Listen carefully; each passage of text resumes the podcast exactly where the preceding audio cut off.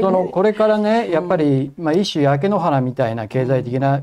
状況になっていくと私は思うんですよね。そういう中ででも家計ね我々みんな生活してるわけで、で物が上がって、で電気料金もものすごい上がってるし、で給料は増えないしっていう中でどういうふうに防衛していったらいいのかっていうかねもうね防衛は防衛するしかなあの皆さんが一人一人が。だからあのそれはね私のじゃなくてみんなすごい賢いんですよ、うん、だから今消費が上がらないじゃないですか。なんで上がらないかって言ったらこんな給料が上がらない中でお金使えないよって話ですよね。でますます物の値段が上がること上がってったら、うん。あのだから日銀が間違っていたのはなんか先々物の値段が上がってくんだったらみんなこうそれを買うからインフレになってくだろうみたいなね、ああいう考え方全く間違いで、皆さんもう先々が怖いから何も買わないから。で特にもう現実として小麦今ここに小麦ありますけど、小麦って去年の4月に5.5%上がり去年の10月にえー、17.3、17%上がり、うん、今年の4月に19%上がり、うん、それから実はその今年の9月、4月に19%上がった中には、ウクライナが入ってないんですよ。あ入ってない時にだからあの去年のあのウクライナの前の半年ななのでだからこれ多分10月にウクライナがばっちり入ってくると30%とか40%ぐらい政府のこう卸売価格が。でそういうね皆さんやそんな苦しい中でじゃあ何を景気対策やってくれてるのかって言ったら大儲けしてる石油元売りに補助金出してるだけですよね。でそれっておかしいじゃないですか。だったら小麦の政府が買い取って卸してる価格に税金を使うとかね、うんうん、そういうあのなんていうのかなちゃんとや生活に寄り取ったことやってくれてないんですよ全く。でさっきも話してたんですけど、はい、あの賃上げですよね、岸田さん賃上げ税制とか言ってますよね。であの岸田内閣の目玉って賃上げ税制ですよね。でそれはあの、給料を上げた企業には、相対的な給料を上げた企業には、法人税を安くする。でも今、7割の企業が法人税を払ってないですよね。で、払っている3割でも、100万円企業、あの、あの、100万円、まあ、イメージとしてね、100万円給料を上げたら、法人税40万円上げますよってことなんですよ。そうすると、100万円1回企業で給料を上げると、あの、永遠に上げていかなきゃいけないですよね。経営者の人は下げられないから。で、40万円は1回だけなんですよ。でそんなのに、そんな話に誰が民間乗ってくるのか。だからね、本当にあの、日本の、あの、藤巻さんもね、さっきおっしゃってたけど、本当に日本の一番のあれは、成長産業もなく、そういう、あの、ちゃんとした、こう、なんていうのが、あの、スケジュールもなく、結局、場当たり的で、で、なんか、目先のいいようなことばっかり言ってきた。これのツケが今回ってるってことですよね。うん、あのさっきインボイスちょっと研究していただいたんで、あれはもうほとんど動き始めてるから今反対運動がいっぱい起きてるじゃないですか。うん、もちろんですよ。だってもちろんですよ。あのインボイスは本当にあの低せ、えー、収入の低い人の生活を破壊しますよね。はいなぜなら、今まで、あの、財務省って、日本の財務省って、あのいえー、消費税を入れるために、もう何としてでも入れたかったので、みんなにこう、飴配ってたんですよ。あの、益税という。で、この飴を、あの、いざ、あの、ここに来て10%になったら、これ以上消費税を上げるためには、この飴を取り上げなきゃいけないっていうんで、益税を取り上げて、皆さんちゃんとインボイスであの申告してねっていう登録者の募集が去年の10月から始まってるんですよ。で、もう来年の10月はそのインボイスがスタートするんですよ。だからもう規制シート作っちゃってるんですよね。だからそういう中でどういうことが起きるかって言ったら、もう中小零細ですよ。中小零細バタバタ倒れていくでしょうね。本当に。だって、払えないんだもん。あの、払えないというか、その、あまりにも複雑な計算があるので、で、今までもらってた益税ももらわなきゃ、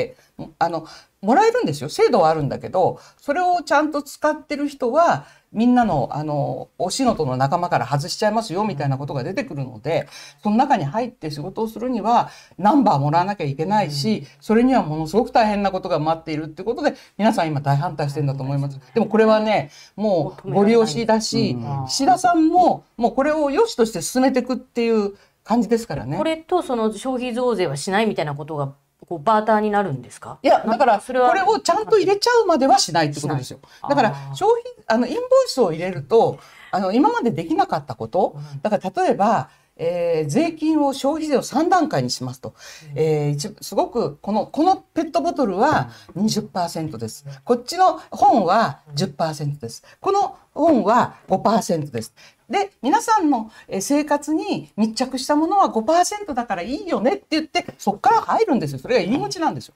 でそこを入り口で入ってからだんだんその20%の部品目を増やしていく。こう増やしていくのは別に国会でね審議しなくてもいいからどんどんできちゃうんですよ。そうやってはっと気がついたら皆さん20%になっているという、そういう賭場口になるのがこのインボイスインボイスなんですよ。藤巻、うん、藤巻さんはそのそこに X でエクセル公開ですね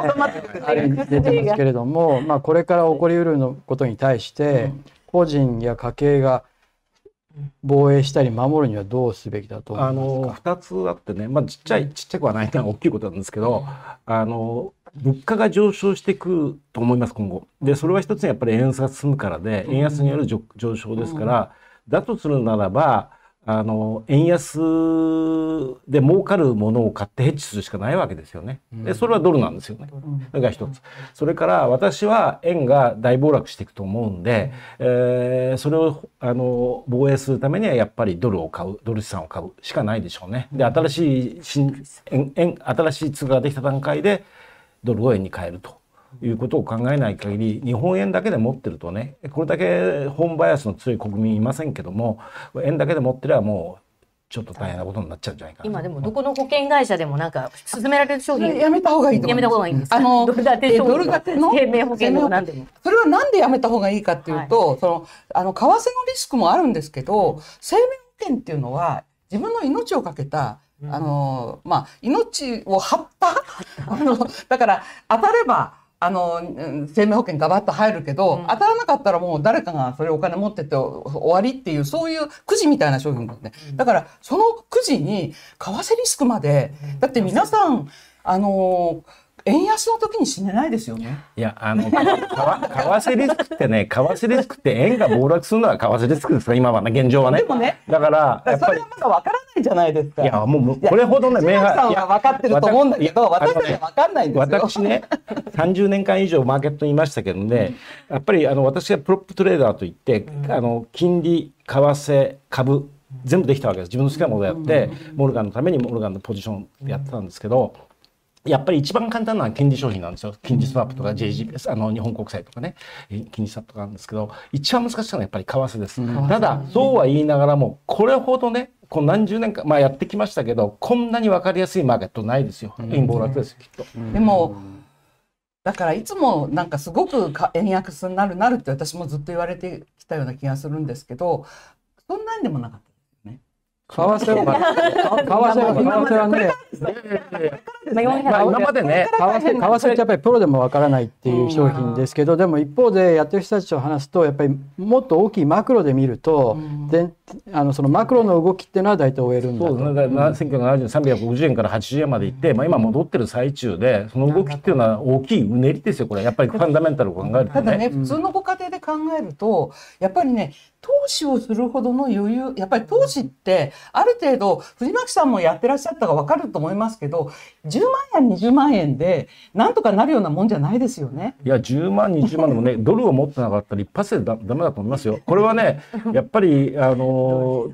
分散っていうか、こんなに円だけでも、円がも、あの、私が今日申し上げたことが当たったら、みんな餓死の状況になります。だっ